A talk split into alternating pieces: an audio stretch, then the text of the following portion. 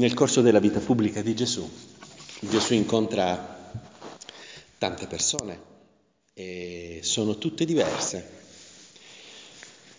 Molte persone erano malate nel corpo e nello spirito e chiedono a Gesù di essere guarite, eh, come il lebbroso che gli dice sì, vuoi, tu puoi guarirmi, come La, eh, la peccatrice che silenziosamente, anche se non dice niente, però eh, bacia i piedi di Gesù, li asciuga, li bagna con le lacrime, li asciuga con i capelli, o come il centurione che gli chiedono favori per altri.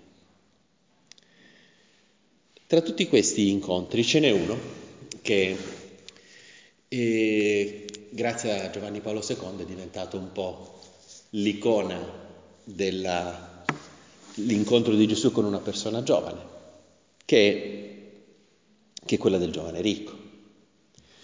Eh, San Giovanni Paolo secondo ha dedicato una lettera abbastanza ponderosa, no? Su questo, commentando questa scena.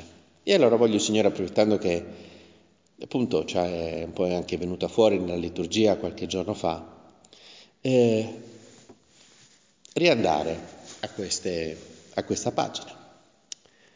Mentre andava per la strada, un tale gli corse incontro e gettandosi in ginocchio davanti a lui gli domandò: Maestro buono, che cosa devo fare per avere in eredità la vita eterna?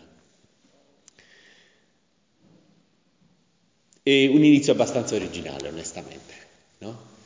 Gesù sta andando per strada e nelle, tutti gli evangelisti che riportano questo passo e lo collocano nel viaggio di Gesù da, dalla Galilea verso Gerusalemme. Gesù sta andando a Gerusalemme dove sarà crocifisso, dove risusciterà il terzo giorno e diciamo in questo viaggio fa degli incontri, questo è uno di, degli incontri. Mentre andava per la strada un tale gli corse incontro. E devi immaginarti la scena. Questo ragazzo che corre incontro a Gesù e gettandosi in ginocchio davanti a lui, no? E fa a Gesù una richiesta non specifica, no? Appunto come quella del centurione, come l'emorroissa, come il lebbroso. Cioè questo ragazzo sta fisicamente uno splendore, sta benissimo, cioè non ha problemi di salute, sta bene, cioè non c'ha, non c'ha neppure parenti che stanno male, perché cioè, non è per quello che si butta in ginocchio davanti a Gesù. Ti ricordi Giairo, l'abbiamo visto forse qualche settimana fa, invece Giairo si getta in ginocchio e prega con insistenza perché c'è la figlia che sta morendo.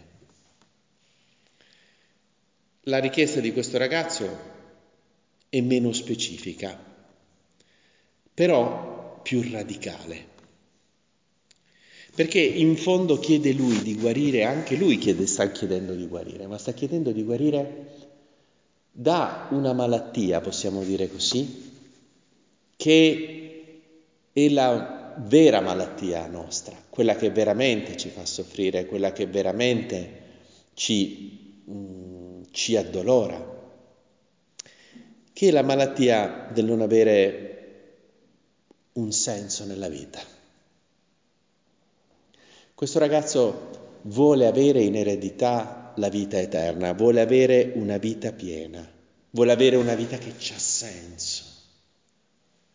Perché, Signore, se questa vita non c'ha senso, allora i vari momenti sono come momenti sparsi, non sono come perle in una collana, no? Che quindi hanno, hanno una loro unitarietà pur essendo ognuno distinto. Sono momenti sparsi, come delle macchie di colore senza senso, come a volte no, capita in questi eh, pittori contemporanei che chiaramente sulla tela hanno preso il pennello, hanno spruzzato così, ma non c'è una, come dire, un, appunto un ordinamento di quelle macchie di colore, di quei colpi di pennello. Senza un senso. La nostra vita rimane un insieme di episodi sconnessi che non sappiamo valutare, fra l'altro, e non sappiamo che valore dargli, al di là di quello che può essere eh, l'emozione del momento, che però è anche un criterio di valutazione, signore, molto, molto povero, perché poi finisce subito. Quindi questo ragazzo in realtà fa la domanda radicale, perché se c'è questo senso, se si ha la vita eterna, perché questo è il senso di questa domanda, anche la malattia, anche la fatica, anche la solitudine, anche i problemi possono trovare una collocazione, no? Possono assumere, pur restando dolorosi, un loro senso. Ma se non c'è un senso della vita, se, Signore, non capisco che ci sto a fare su questa terra, allora tutto, appunto, tutto è come se fossero delle macchie di colore, degli episodi staccati. E allora non so leggere la mia vita, non so leggere chi sono io.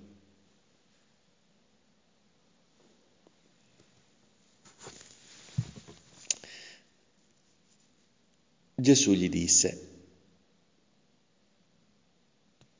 perché mi chiami buono? Nessuno è buono se non Dio solo. No? Una risposta, l'abbiamo commentato già tante volte, Signore, sconcertante, perché di fronte all'entusiasmo, di fronte alla, potremmo dire, anche teatralità con cui questo ragazzo si fa avanti, no? Corre incontro a Gesù, si getta in ginocchio, gli fa una domanda importante, radicale, profonda.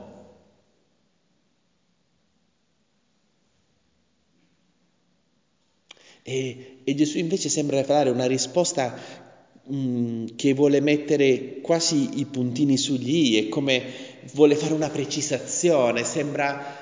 Signore, a volte potrebbe sembrare la tua risposta veramente sconcertante. Di fronte ad un entusiasmo, di fronte a questo ragazzo che ha percepito fino in fondo che la sua vita senza un senso è come se non sapesse di niente. Allora tu rispondi così: perché mi chiami buono? Nessuno è buono se non Dio solo. Innanzitutto dobbiamo notare una cosa, che Gesù accoglie la domanda. Non è che dice: ma che stai dicendo? Ma la vita eterna è per dopo la morte, ma che c'entra mo la vita eterna? Cioè, no? Avrebbe potuto rispondere così Gesù. Ma che c'entra? E invece la domanda l'accoglie, segno che la vita eterna, questa domanda che il ragazzo sta facendo, è una domanda ben posta, una domanda che ha senso. Perché effettivamente la vita eterna non è il premio che c'è in fondo alla, alla vita su questa terra. La vita eterna inizia qua. La vita eterna inizia qua. E, e poi dà la vera risposta, che è questa: nessuno è buono se non Dio solo. Nel corso dell'ultima cena Gesù, proprio perché noi non ci confondessimo, la dà la definizione di vita eterna. Dice: questa è la vita eterna. San Giovanni, capitolo diciassette, ultimo capitolo dell'ultima cena. Questa è la vita eterna, che conoscano te, l'unico vero Dio, e colui che hai mandato, Gesù Cristo. Cioè, il senso profondo della vita noi non lo troviamo in cose da fare. Quello che dà valore alla nostra vita, il, quello che tiene insieme i pezzi della nostra vita, non sono cose da fare, perché se la vita eterna, se la vita piena consistesse nel fare cose, no? E che ne so, cioè fare eh, cinque otto mila nel corso della vita, scalare cinque otto mila metri, no? Andare nel Tibet e farne cinque, no? Oppure, che so, riuscire a fare il passatore. Il passatore è una maratona di cento chilometri. Mm? cento chilometri. Si fa tutta la notte, no? Puoi fare anche, si arriva quasi alle ventiquattro ore di corsa continua. Oppure, che so, essere convocati nell'All-Star Game. Tu sai che adesso si stanno, fra poco ci sarà l'All-Star Game, no? Cioè partita fondamentale no? Nel, in, nel basket americano c'è la selezione dei migliori giocatori della, dell'Ovest e miglior, la selezione dei migliori giocatori dell'Est, no? Perché sai che l'N B A si divide in due division, no? Cioè, e, e faranno un partitone, cioè, cioè essere convocati all'All-Star Game. Ah, per avere una vita piena, punto, devi essere convocato all'All-Star Game, no? Ok. Oppure che so dire, eh, ok, no, per avere una vita piena devi andare, devi perlomeno andare una volta a New York, tre volte a Parigi, cinque volte a Londra, dodici volte a Timbuktu, cioè... Se la pienezza della mia vita dipendesse dalle cose che faccio, è proprio questo quello che il Signore eh, vuole mettere in guardia a questo giovane.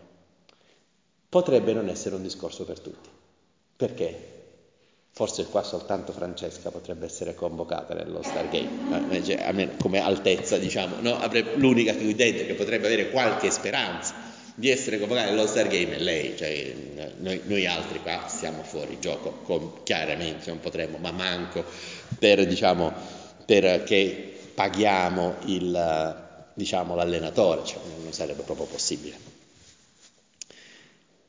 Allora, quello che Gesù vuole far capire a questo ragazzo è che la vita eterna è capire quanto è buono Dio Padre. Perché mi chiami buono? Quasi come se Gesù volesse dire, tu pensi che io sia buono? Ma tu non hai idea di quanto è buono Dio Padre. Quello che rende la vita eterna, la vita piena, non è fare delle cose. No? Adesso i ragazzi di Castelbarco... No, cioè Raghi ha avuto, vinto il dottorato, dopo averlo vinto a Stanford, lo stesso tizio l'ha vinto ad Harvard, no? Quindi adesso può scegliere tra Stanford e Harvard a fare il dottorato di economia, no? Personaggio di grande rilievo. E, ma non è quello che fa la vita eterna. La vita eterna è conoscere quanto è buono Dio Padre e quanto è buono Dio Figlio. Questo è che rende la nostra vita piena, questo che dà un senso alla nostra esistenza. Perciò Gesù dà questa risposta che poi, ripeto, può sembrare primo primi una risposta abbastanza eh, sconcertante. Perché mi chiami buono? Nessuno è buono se non Dio solo. Vedi, quello che dà il senso della nostra vita è dato dall'entrare in relazione con questo amore più forte del dolore, più forte della morte. E questo è qualche cosa che invece può riguardare tutti quelli che siamo qui dentro. Tutti. Quindi vivere tutta la nostra vita... indipendentemente dal fatto che facciamo cose grandi o cose banali, all'interno di questa relazione di amore, è questo che rende la vita eterna.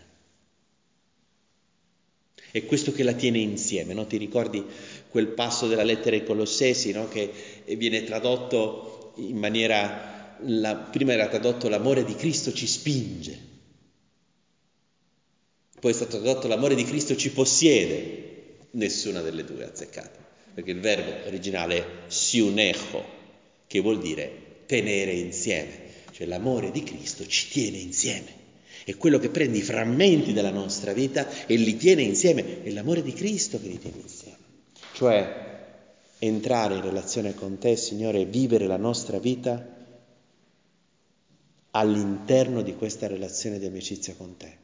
Ripeto, sia che facciamo il dottorato ad Harvard, sia che stiamo pulendo i bagni di casa nostra.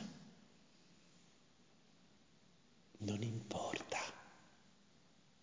Ciò che rende la vita eterna è che conoscano te, l'unico vero Dio, e colui che hai mandato, Gesù Cristo.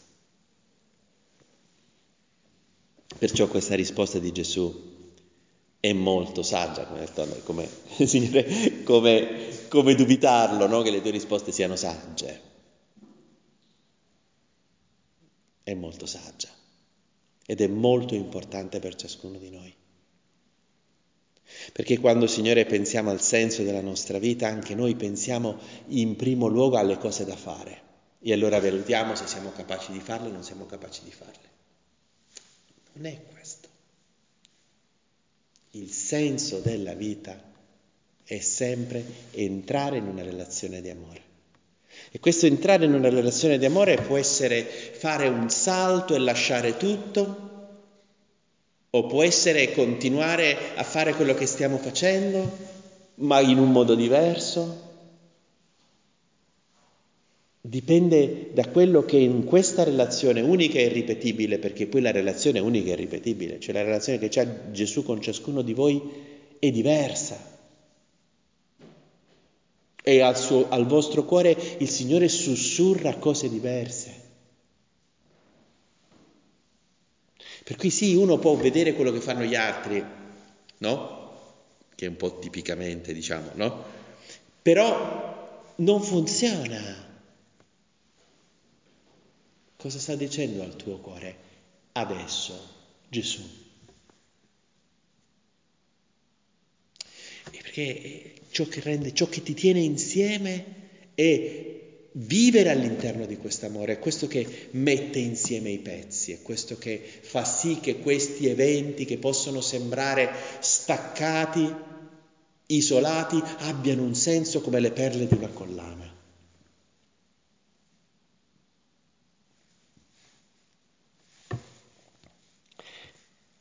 E mi sto soffermando tanto su questo incipit di Gesù, perché tutta la risposta di Gesù, tutto quello che poi dirà Gesù al giovane ricco va letto in questa chiave, no? Perché poi Gesù continua, dice, no?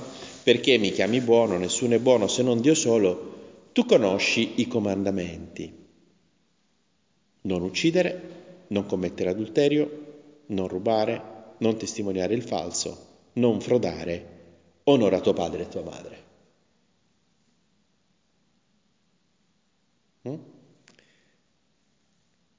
E nota, dei comandamenti Gesù dice soltanto quelli che riguardano gli altri. Non uccidere, quinto comandamento. Non commettere adulterio, sesto comandamento. Non rubare, settimo comandamento. Non testimoniare il falso, ottavo comandamento. Non frodare, possiamo dire non è decimo, va, mettiamo sotto questo non frodare, non è decimo, non desiderare la donna d'altro, non desiderare la roba d'altri. Onora il padre e la madre, quarto. Tutti dal quarto al decimo. Dei primi tre, quelli che riguardano direttamente Dio, non dice niente. Tu conosci i comandamenti. Che cosa vuol dire questo? I comandamenti non sono cose da fare, gli ottomila da scalare per poter avere la vita eterna. Sono ciò che ci consente di conoscere quanto è buono Dio e quanto è buono Gesù. E se non servono a questi, Signore, non servono. Non servono. Come testimonierà la storia di questo ragazzo, che li ha rispettati tutti, ma non gli sono serviti per capire quanto è buono Dio Padre. Ha avuto un rispetto formale. E quando arriva il momento, non ce la fa. Poi non è che tutti quelli che rispettano tutti i comandamenti fanno sta fine, perché San Paolo invece dirà di sì, pure San Paolo è uno che aveva rispettato tutti, sin dalla giovinezza. Però quando eh, lo... Eh, poi dice di sì. Cioè, perché questo è, è, è di tutti i comandamenti, di tutte le virtù. Ti ricordi quel punto scandaloso di Cammino? Mm? Punto centodiciannove. Com'è bella la santa purezza! Però non è santa, né gradita a Dio, se la separiamo dalla carità. Il seme, la carità, è il seme che crescerà e darà frutti saporitissimi, grazie all'irrigazione che è la purezza. Senza carità, la purezza è infeconda e le sue acque sterili trasformano le anime in un pantano, in una pozza immonda da cui esalano miasmi di superbia. umana, ma è della santa purezza che sta parlando San José Maria. Senza la carità la purezza è infeconda e le sue acque sterili trasformano le anime in un pantano, in una pozza immonda da cui esalano miasmi di superbia. Cioè se, tu non è, se i comandamenti, le virtù non ti servono per entrare all'interno di questa relazione d'amore con il Signore, non servono. Non è quella la vita eterna. Però perché Gesù parte da lì? Perché bisogna iniziare da lì. Bisogna iniziare da lì. E il fatto che tu, Signore, citi al giovane ricco soltanto i comandamenti che si riferiscono agli altri, quelli della seconda tavola, come si dice, no? Le tavole di legge, i primi tre comandamenti che riguardano Dio, gli altri sette che riguardano gli altri, ci stai dicendo che per entrare in un rapporto di amicizia con Gesù noi dobbiamo scoprirlo negli altri. E i comandamenti ci aiutano a scoprire il dono immenso che è ogni altra persona. A questo devono servire i comandamenti. A scoprire che l'altro, che la creazione e le altre persone umane sono un dono di Dio. Un dono dell'amore infinito di Dio per me. Questo amore di Dio per me, questa bontà di Dio per me si manifesta nel fatto che ha creato quella tua amica, quell'altra, quell'altra, quell'altra. E questo lo scopriamo attraverso i comandamenti. Egli, allora il giovane disse: Maestro, tutte queste cose le ho osservate fin dalla mia giovinezza. E questo qua ha fatto tutto. Nessuno di noi può alzare la mano e dire pure io. Mm? Quindi questo qua era meglio di tutti noi. Era meglio di tutti noi.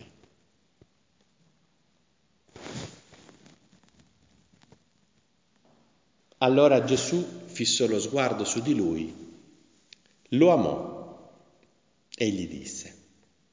Interessante questo versetto, Signore, perché è evidente che Gesù lo amava già da prima.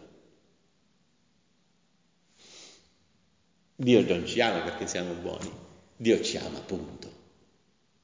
Dio ci ama se siamo buoni, se siamo cattivi, se siamo scemi, se siamo intelligenti. No, Dio ci ama uguale. Quindi questa amo, come lo interpreto io? È come se si vedesse. Cioè Gesù si commuove. Io mi immagino che sì, questo, cioè gli brillano gli occhi.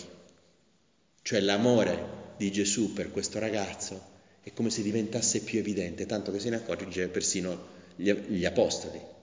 Gesù lo amò. No?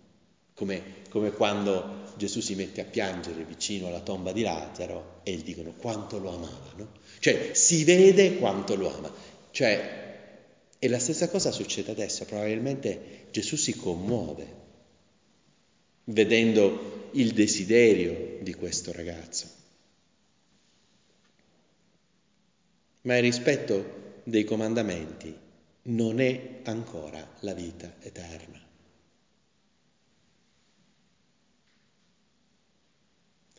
Per questo Gesù dice, allora Gesù fissò lo sguardo su di lui, l'amò e gli disse, una cosa sola ti manca, va, vendi quello che hai e dallo ai poveri e avrai un tesoro in cielo e vieni, seguimi. Cosa sta dicendo in fondo il Signore? Sta dicendo questo, mettiti in gioco per me. Entra in una relazione in cui io sono la cosa più importante della tua vita. Conoscere te, unico vero Dio, e colui che hai mandato Gesù Cristo. Mettiti in gioco, essere disposto a tutto pur di avere Gesù vicino a te. Attenzione, quello che Gesù sta chiedendo al giovane ricco non è la fase due, cioè come se fossero alcuni, alcuni cristiani, alcuni poveretti, eh, che quello che devono fare è o rispettare i comandamenti e sperare di andarsene in cielo, no, magari passando un po' di tempo in purgatorio, però che, che la, loro, la loro strada, la loro vocazione, quello che devono fare è questo. E invece poi ci sono altri privilegiati a cui il Signore Dio di, chiede di lasciare tutto e seguirlo. No! Sono due fasi della vita di ogni cristiano. A tutti, a tutti il Signore chiede di lasciare tutto e di seguirlo, di mettersi in gioco totalmente per Lui, anche alle madri di dodici figli, perché la vita va donata nel matrimonio, nel celibato, in mia nonna in carriola, cioè la vita va donata. Questo ti sta dicendo Gesù, non te la puoi tenere per te, farti i fatti tuoi, i tuoi progetti, la vita va donata, soltanto questa è la vita eterna. Vuoi la vita eterna, campione? Vuoi la vita eterna? Bene, la vita va donata. Donata avendo figli, donata stando a fianco a quello là, anche quando c'ha ottanta anni e gli cadono i capelli e gli c'ha la dentiera, e donata se vivi il celibato, donata se vai in mezzo in giro a fare l'O N G in tutto il mondo, donata. Non c'è possibilità di vita eterna senza un dono totale di sé. Questo è il senso della nostra vita, è questo. Non si tratta di, di fare delle cose e quindi vedere se siamo capaci di farle. Si tratta di dare il cuore. Ma tutti e tutto il cuore, in modo diverso, a seconda della vocazione concreta di ciascuno, d'accordo. Non si tratta di vari livelli di paradiso. Eh? Cioè, questo è stato un errore nell'interpretazione di questo passo. Qui ci sono due livelli di paradiso. No, quelli che, che rispettano i comandamenti e poi alcuni a cui il Signore chiede di più. Ma manco per niente! Cioè, infatti, quando poi questo qua se ne va, che dice Gesù? Dice, Gesù volgendo lo sguardo attorno disse ai suoi discepoli, quanto è difficile per quelli che possiedono ricchezza entrare nel regno di Dio. Cioè non è questione di livello di paradiso, è questione di paradiso o non paradiso.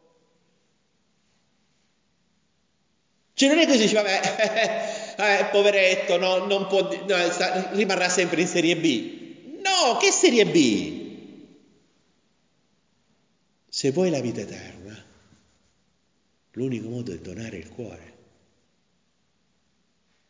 Entrare in questa relazione di amicizia con il Signore e donare il cuore, poi vieni, seguimi.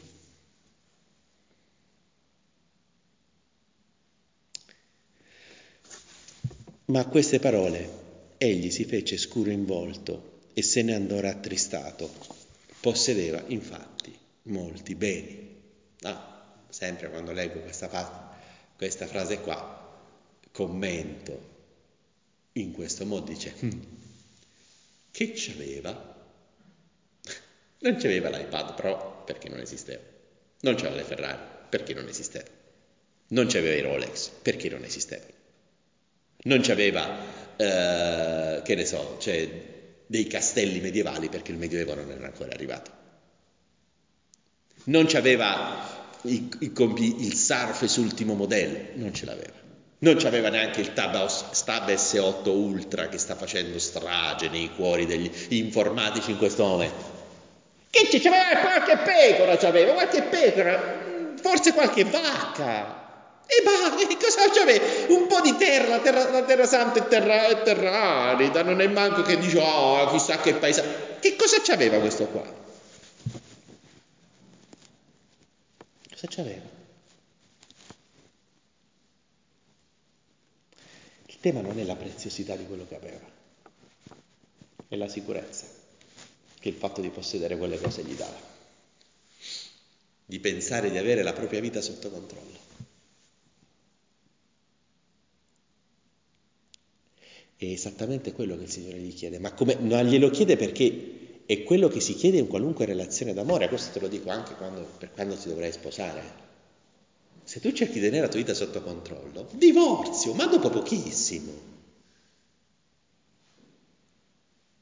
Perché o perdi il controllo della tua vita, o se no non c'è amore e la vita diventa una noia mortale, incomprensibile, incomprensibile.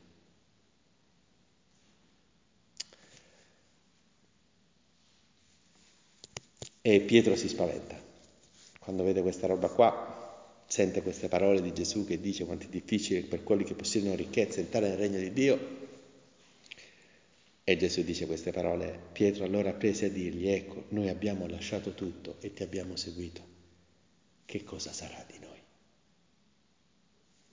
Gesù gli rispose: in verità vi dico, non c'è nessuno che abbia lasciato casa o fratelli o sorelle o madre o padre o figlio o campi per causa mia e del Vangelo che non riceva giora in questo tempo cento volte tanto in case, fratelli e sorelle, madri e figli e campi, insieme a persecuzioni, e Gesù gioca pulito, e la vita eterna nel tempo che verrà.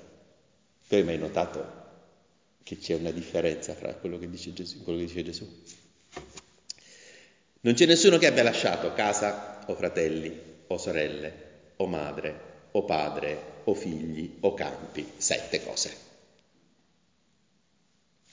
che non riceva cento volte già ora in questo tempo in case, fratelli, sorelle, madri, figli, campi, sei. Cosa manca? Padri. Perché? Perché padri riceviamo non cento, miliardi di volte tanto, perché riceviamo Dio come padre. Perciò non c'è il padre, perché è molto più che cento. E allora chiediamo alla Madonna: Madre, non vogliamo andarcene via col volto triste, perché vogliamo farci i fatti nostri. Vogliamo entrare in questa relazione profonda di amore con Gesù, che però è amore e quindi sempre un po' follia, sempre perdere il controllo, sempre vendere tutto, darlo ai poveri e poi seguirlo. Perché la dice seguimi, ma non è che dice seguimi perché sai dobbiamo andare là, no, seguimi punto, dove devo andare? Non ti preoccupare, seguimi. E Gesù è fatto così.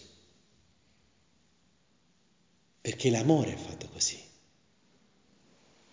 E tu puoi dire al tuo fidanzato, uh, quando, al tuo marito, quando sarà tuo marito: ok, io ti starò vicina se, se cioè, avremo sempre un certo conto in banca, se poi viviamo a Milano, se poi c'è questo lavoro, se poi abbiamo al massimo due figli. È così che si fa, è così che funziona l'amore. Questo qui non è amore, questo è, è, è un contratto di assistenza, questo cioè è, ma non è amore, è un'altra cosa. Amore, seguimi. Dove ci porta la vita io starò con te. Dove ci porta la vita? Vengono figli, starò con te. Non vengono figli, starò con te. Ne vengono dodici, starò con te. L'amore è fatto così. Seguimi. Cioè, comadre, ti chiediamo di essere capaci di vivere così, di metterci in gioco, perché questa è la vita eterna. Non ce ne sono altre. Questa è pienezza di vita. Se no la vita non ha senso. E la vita senza senso è una sofferenza pazzesca. Madre, aiutaci ad avere questa fede nell'amore di Gesù e di Dio Padre per noi.